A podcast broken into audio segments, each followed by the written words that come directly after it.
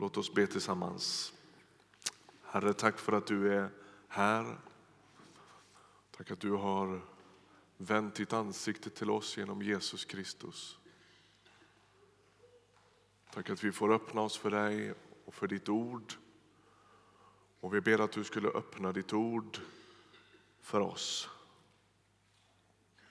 Herre, vi ber att du ska tala med oss, att du ska vara här på ett sätt som handlar om atmosfär och närvaro men som också handlar om att du skulle ta allt större plats i våra liv.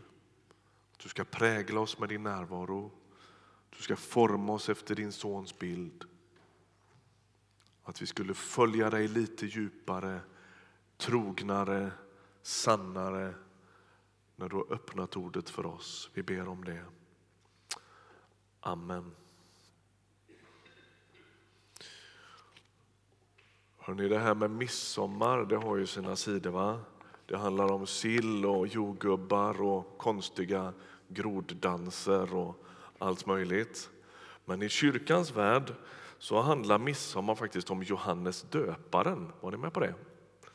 Det brukar vara den text man ofta läser på midsommar och det skulle jag vilja att vi gör idag också.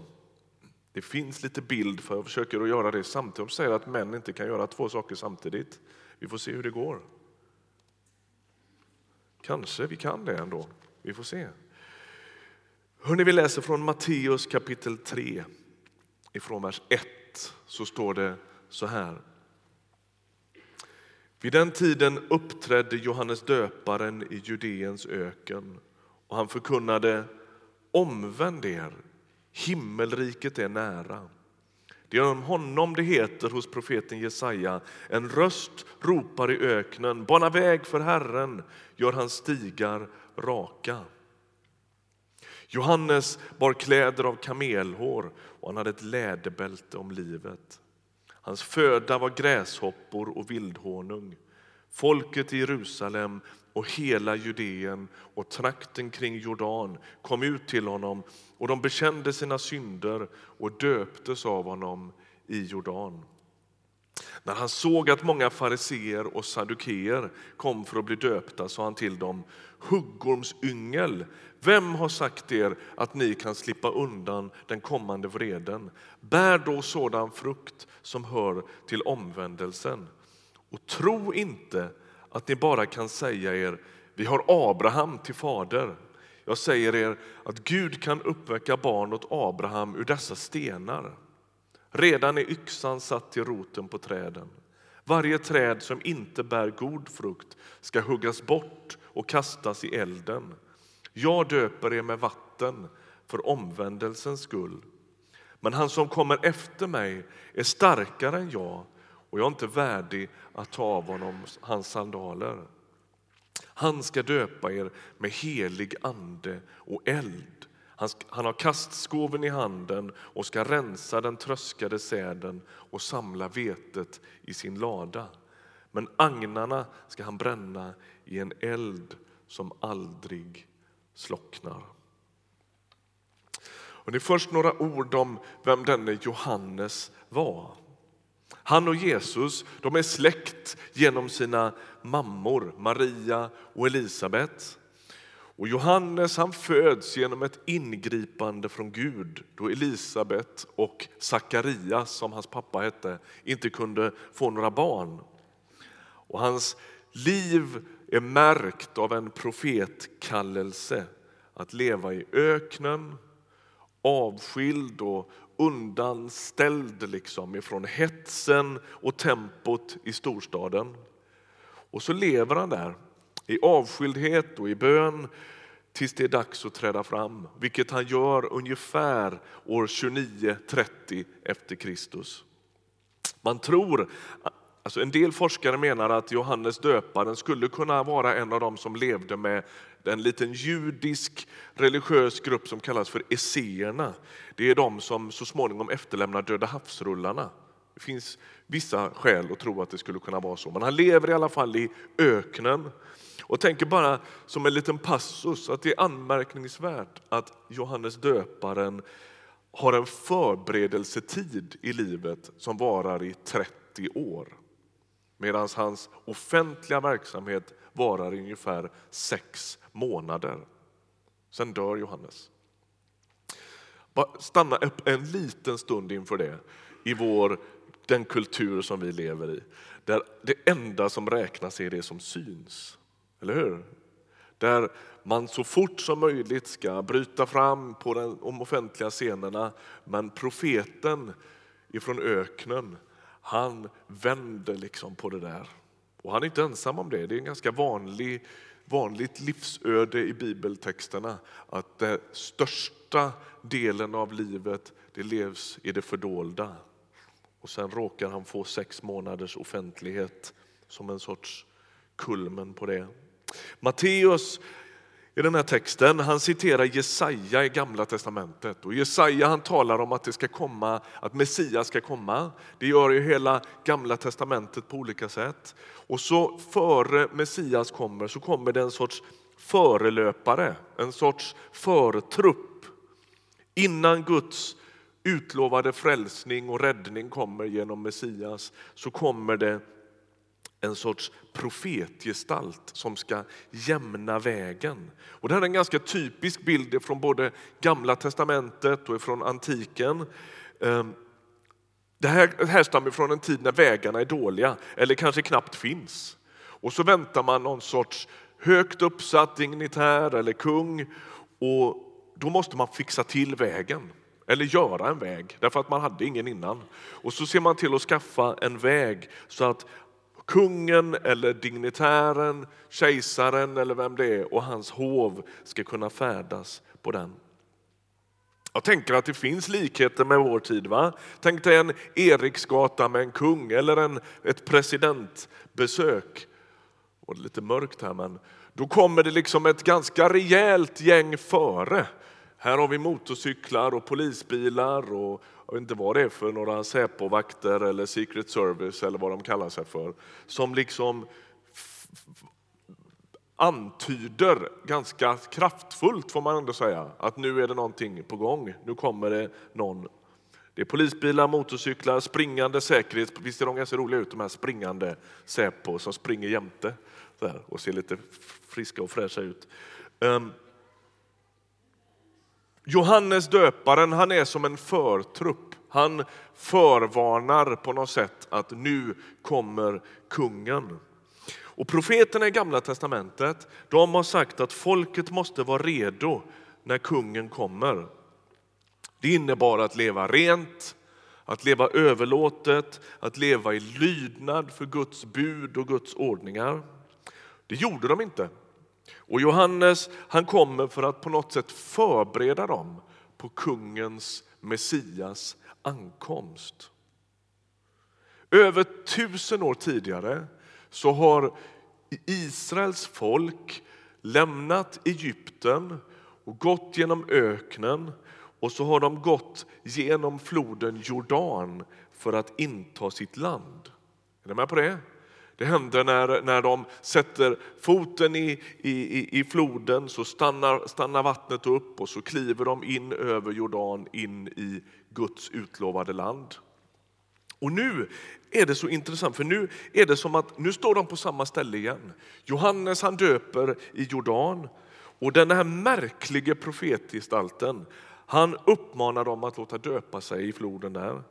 Och så är det som en sorts eko det är som att nu kommer ett nytt rike. Förra gången de ska inta riket då går de, kliver de ner i Jordan. Och denna gången när det nya riket kommer så börjar det på samma ställe. Det är en speciell man det här. Han verkar inte särskilt intresserad av opinionssiffror. Han verkar inte vara jätteorolig över vad folk vill ha.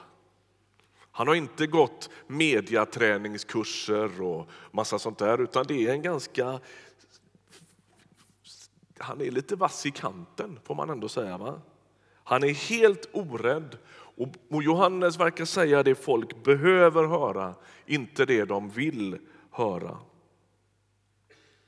Jag hörde om en pastor som skulle predika i ett kapell en gång. När han kommer dit så är det en tant som möter honom ute på parkeringen. Och hon är lite nervös och lite sådär. Och säger, du, eh, han är ju gäst där va? Och så säger hon, du det är så här att eh, det vore bra om du inte säger någonting om skilsmässor här inne därför att det skulle upplevas väldigt känsligt. Då skulle några känna sig lite utpekade. Och, och predika helst inte om girighet heller därför att det kommer att bli väldigt otäck stämning här inne då. Men däremot mormonerna, de kan du klämma åt för det har vi nämligen inga här. Det säger något om hur vi tänker att förkunnelse ska, vad det ska göra med oss. Det ska klia oss lite på ryggen och få oss att må bra. Kläm gärna åt mormonerna, för det har vi inga här, säger tanten. Men Johannes döparen han verkar inte alls gå på det spåret. Han säger det han tror att folk behöver, inte det de gillar. Och så kan man tänka, när Johannes står där i Jordan på tröskeln till det nya riket, att han skulle säga ta det lugnt, det enda vi behöver vänta på nu det är Guds ingripande. Luta er tillbaka, nu händer det. Men det gör han inte. Han talar om eld, han talar om en yxa som har satts till trädet. Och när de religiösa ledarna kommer, fariseerna och saddukeerna, man kan tycka att han skulle bli lite smickrad av det. Vad kul att ni kommer. Men det gör han inte, kan man säga. Utan han kallar dem för huggormsyngel. Är du med på den bilden? Vem är ormen i Gamla testamentet? Det är djävulen. Va? Det han säger till dem är, ni är djävulens barn. Det, han säger, det är vad han säger till dem. Och det här är inte vilka som helst, det här är de religiösa, fromma ledarna. Och det enda som kan få honom att se med lite blida ögon på de här religiösa ledarna det är om de omvänder sig och börjar bete sig annorlunda. Annars blir han inte särskilt imponerad.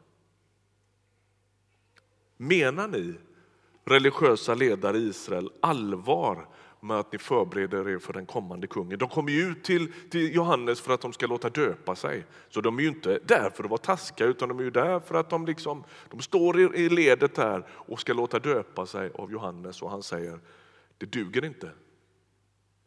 Ni kommer här och, menar, och, och, och, säger att ni förbereder er för den kommande kungen. Men det räcker inte att låta döpa sig. Ni behöver förändra era hjärtan, ert sinne, ni behöver förändra era liv, säger han till dem.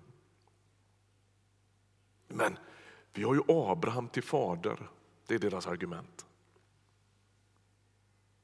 Det här återkommer i dispyterna så småningom med Jesus. Då säger de, men vi har ju Abraham till fader. De liksom skickar upp sitt frikort på något sätt. Va? Vi, vi tillhör ju Abrahams folk. Vad menar du? Och varken Johannes eller så småningom Jesus blir särskilt imponerade av det. Utan de säger, men om ni har det så måste det backas upp av en livshållning, ett mjukt hjärta och rättfärdiga relationer som svarar mot den höga bekännelsen. Ni säger att ni är med liksom, i det som Gud gör. Ja, men på vilket sätt syns det i era liv? Era attityder, er människosyn, Tar ni era egna liv på allvar? Amen, vi är ju barn av väckelsen. Vi är ju pingstvänner eller vi är ju EFK-are. Vi spelar ju i brasset eller vi är ju lovsångsledare eller vi missar inte en gudstjänst, vi är med i cellgruppen. Och... Ja, säger Johannes, men hur märks det då? En bekännelse som är helt frikopplad från livet, från attityderna, från relationerna, den är tom, säger Johannes. Den bekännelsen den väger väldigt lätt. Och så uppmanar Johannes fariseer och saddukeer att omvända sig från den tomma bekännelsen. Vi ska komma tillbaka till fariseerna till hösten har vi tänkt. Vi ska ha en predikoserie i höst som vi tänker att vi skulle kalla hycklare, huggormsyngel och andra EFK-are. Vad tror ni om den? Det är vår plan. Och då ska vi fundera just över det här. Vad är det som gör att Jesus så... Alltså, när man läser om Jesu uppgörelse med fariseerna då står han ju nästan inte att känna igen. Alltså, vad gör han då? Vad är det som gör att Jesus och fariseerna krockar så fullständigt? Och vad står fariseerna för? Vad är fariseism? Det ska vi fundera vidare på till hösten. Men det är som om Johannes försöker få dem att se sig själva i ljuset av den här förkunnelsen. Som att han vill spegla dem mot sin predikan på något sätt. Va? Och deras respons i vers 10 det var, vad tycker du att vi ska göra då? När Peter Halldorf, som många av er vet vem han är, lägger ut den här texten, då säger han så här. Det är som att de hörde det här. Vänd dig bort från dig själv. Det var det svar de fick. Omvändelse är att vända sitt ansikte mot den andre. Omvändelse är att få ett nytt språk. Du, dig, din, ditt. Det är att skrota det gamla språket. Jag, mig, min, mitt. Är med? Det är som att det är en ny världsbild där jag längre inte, inte längre står i centrum. Då. Men vi har ju liksom lyckats, eller Johannes skulle ju säga att vi har misslyckats, men vi har ju, vi har ju fått för oss att man kan frikoppla tron och bekännelsen från livet.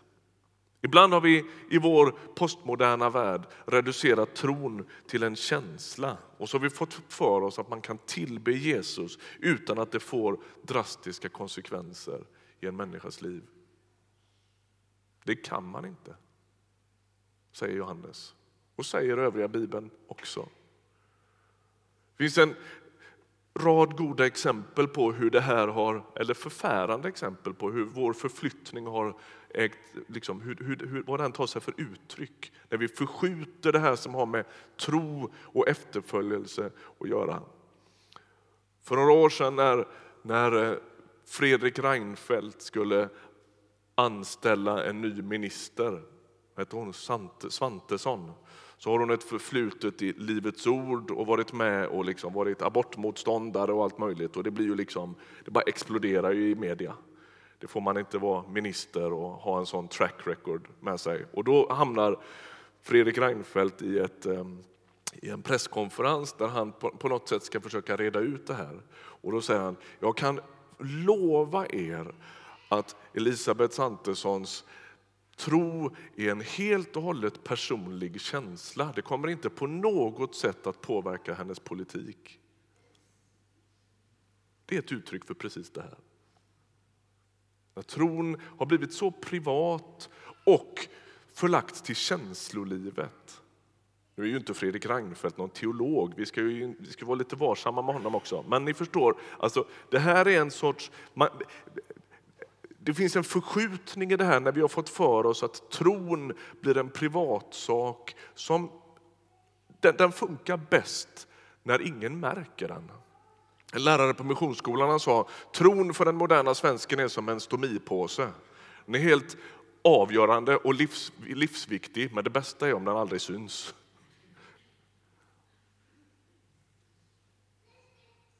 Johannes håller inte med. I veckan så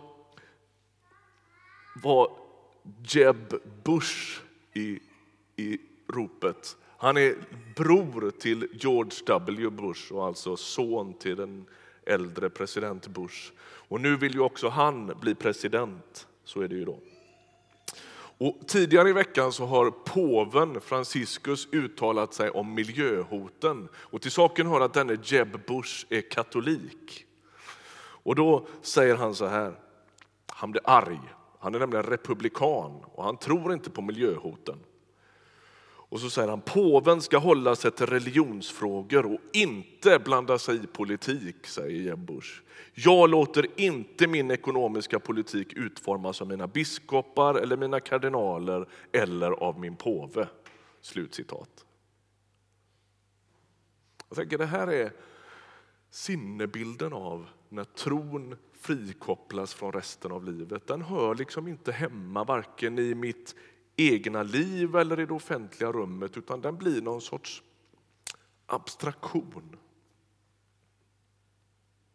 Jag tänker att västerländsk kristendom, modell 2015, har lyckats fila på bekännelsen utan att göra bättring och vända sig bort från sin synd. Och jag tänker så här, om du bara får med dig en mening så är det den här, nu kommer den, är ni med? Jag tror att det djupaste skälet till att människor inte attraheras av Jesus, det är för att hans så kallade efterföljare följer honom i så liten utsträckning. Vi talar om försoning, men vi strider med varann. Vi samlas kring nattvardsbordet, men vi ligger i fejd med våra släktingar om arv och sommarstugor. Vi sjunger helig, helig, men tycker inte det spelar någon roll vad vi gör med våra kroppar. Vi säger oss vara förenade med Jesu intressen i världen, men vi lägger hellre våra pengar på nya bilar, kök och charterresor än på mission och fattigdomsbekämpning. Jag var på Torp i veckan och satt och samtalade med, egentligen skulle haft en bild på honom för han är så, ser så häftig ut. En koptisk munk som heter fader Athanasius. Hans, han har ett så här långt skägg och så har han en jättesnygg liten munkmössa som han knyter under hakan. Så här. En, jätt, en fascinerande man. Han arbetar i Kairo med att ge unga flickor skolgång.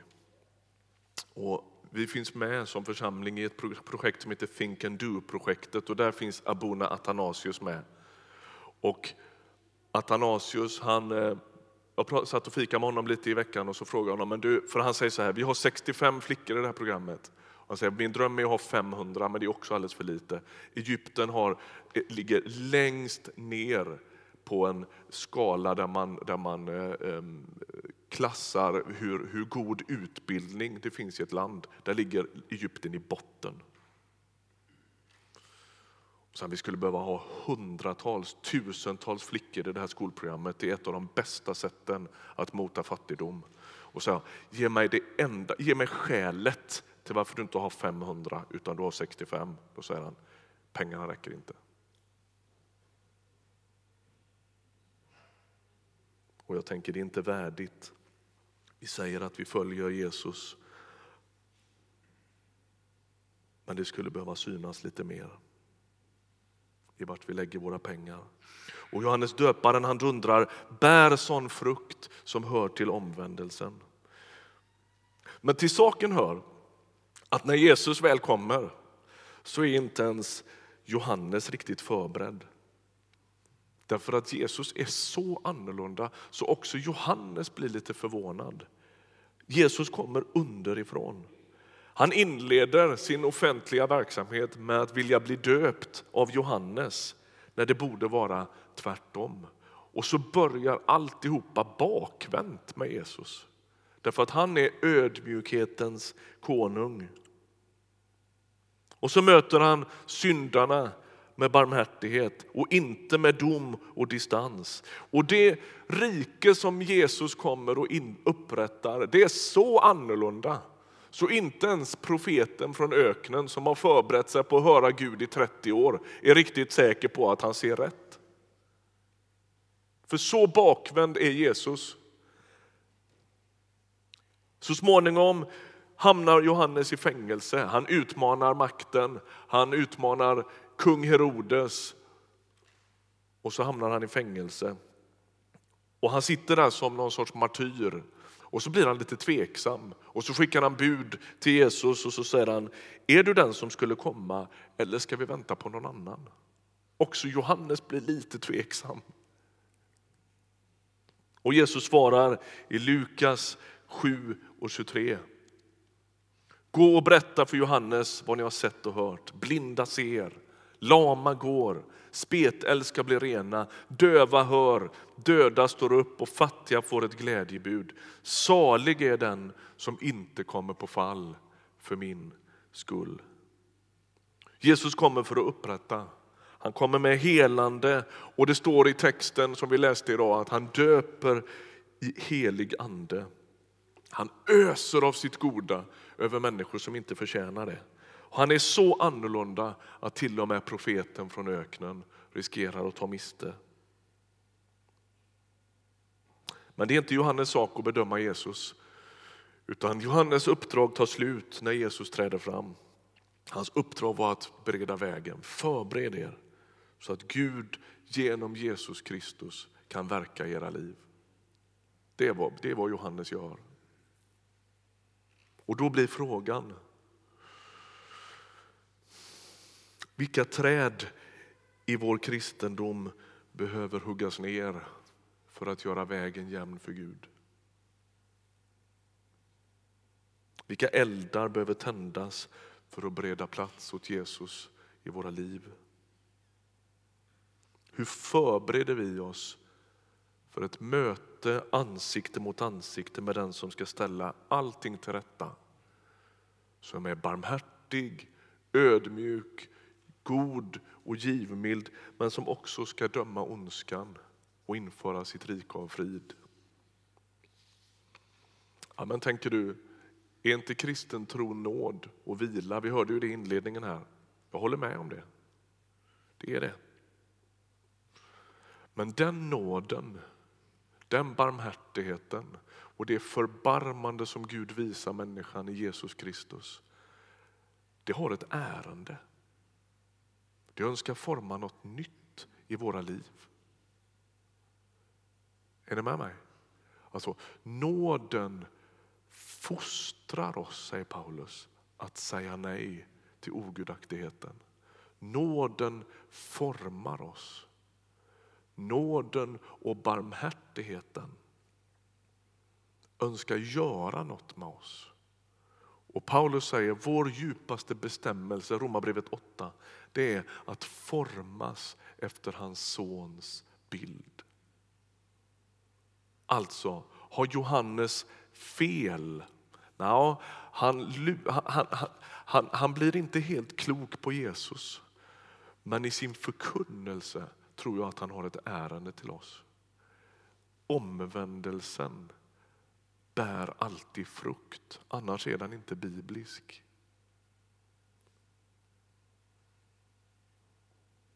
Man kan inte sjunga helig, helig, helig och tro att det inte gör någonting med oss. Eller att inte det förpliktigar till något. Han inbjuder oss att ta emot barmhärtighet. Han inbjuder oss att få förlåtelse och rening för vår synd. Han är god rakt igenom. Han älskar dig, han är inte emot dig, han är för dig. Men han är så mycket för dig att han önskar befria dig och mig från vår synd.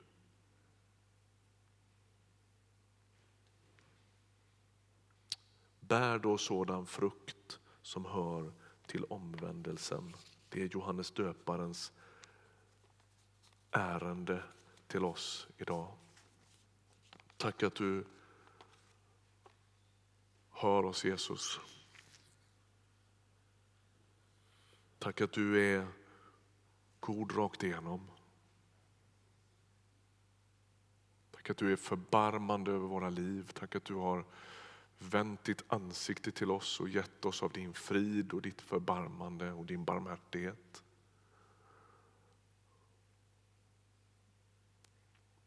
Herre, vi vill, vi vill att du ska hjälpa oss att hålla två tankar i huvudet samtidigt. Du är god och du är barmhärtig och du är förbarmande mot oss. Men tack att den barmhärtigheten också förpliktigar till att följa dig lite närmare, lite djupare, lite trognare, lite sannare. Befria oss från allt som tynger oss, särskilt synden. Tack att du hör oss. Tack att du ser till oss. Tack att du ger kraft till förändring och förvandling. Amen. Amen.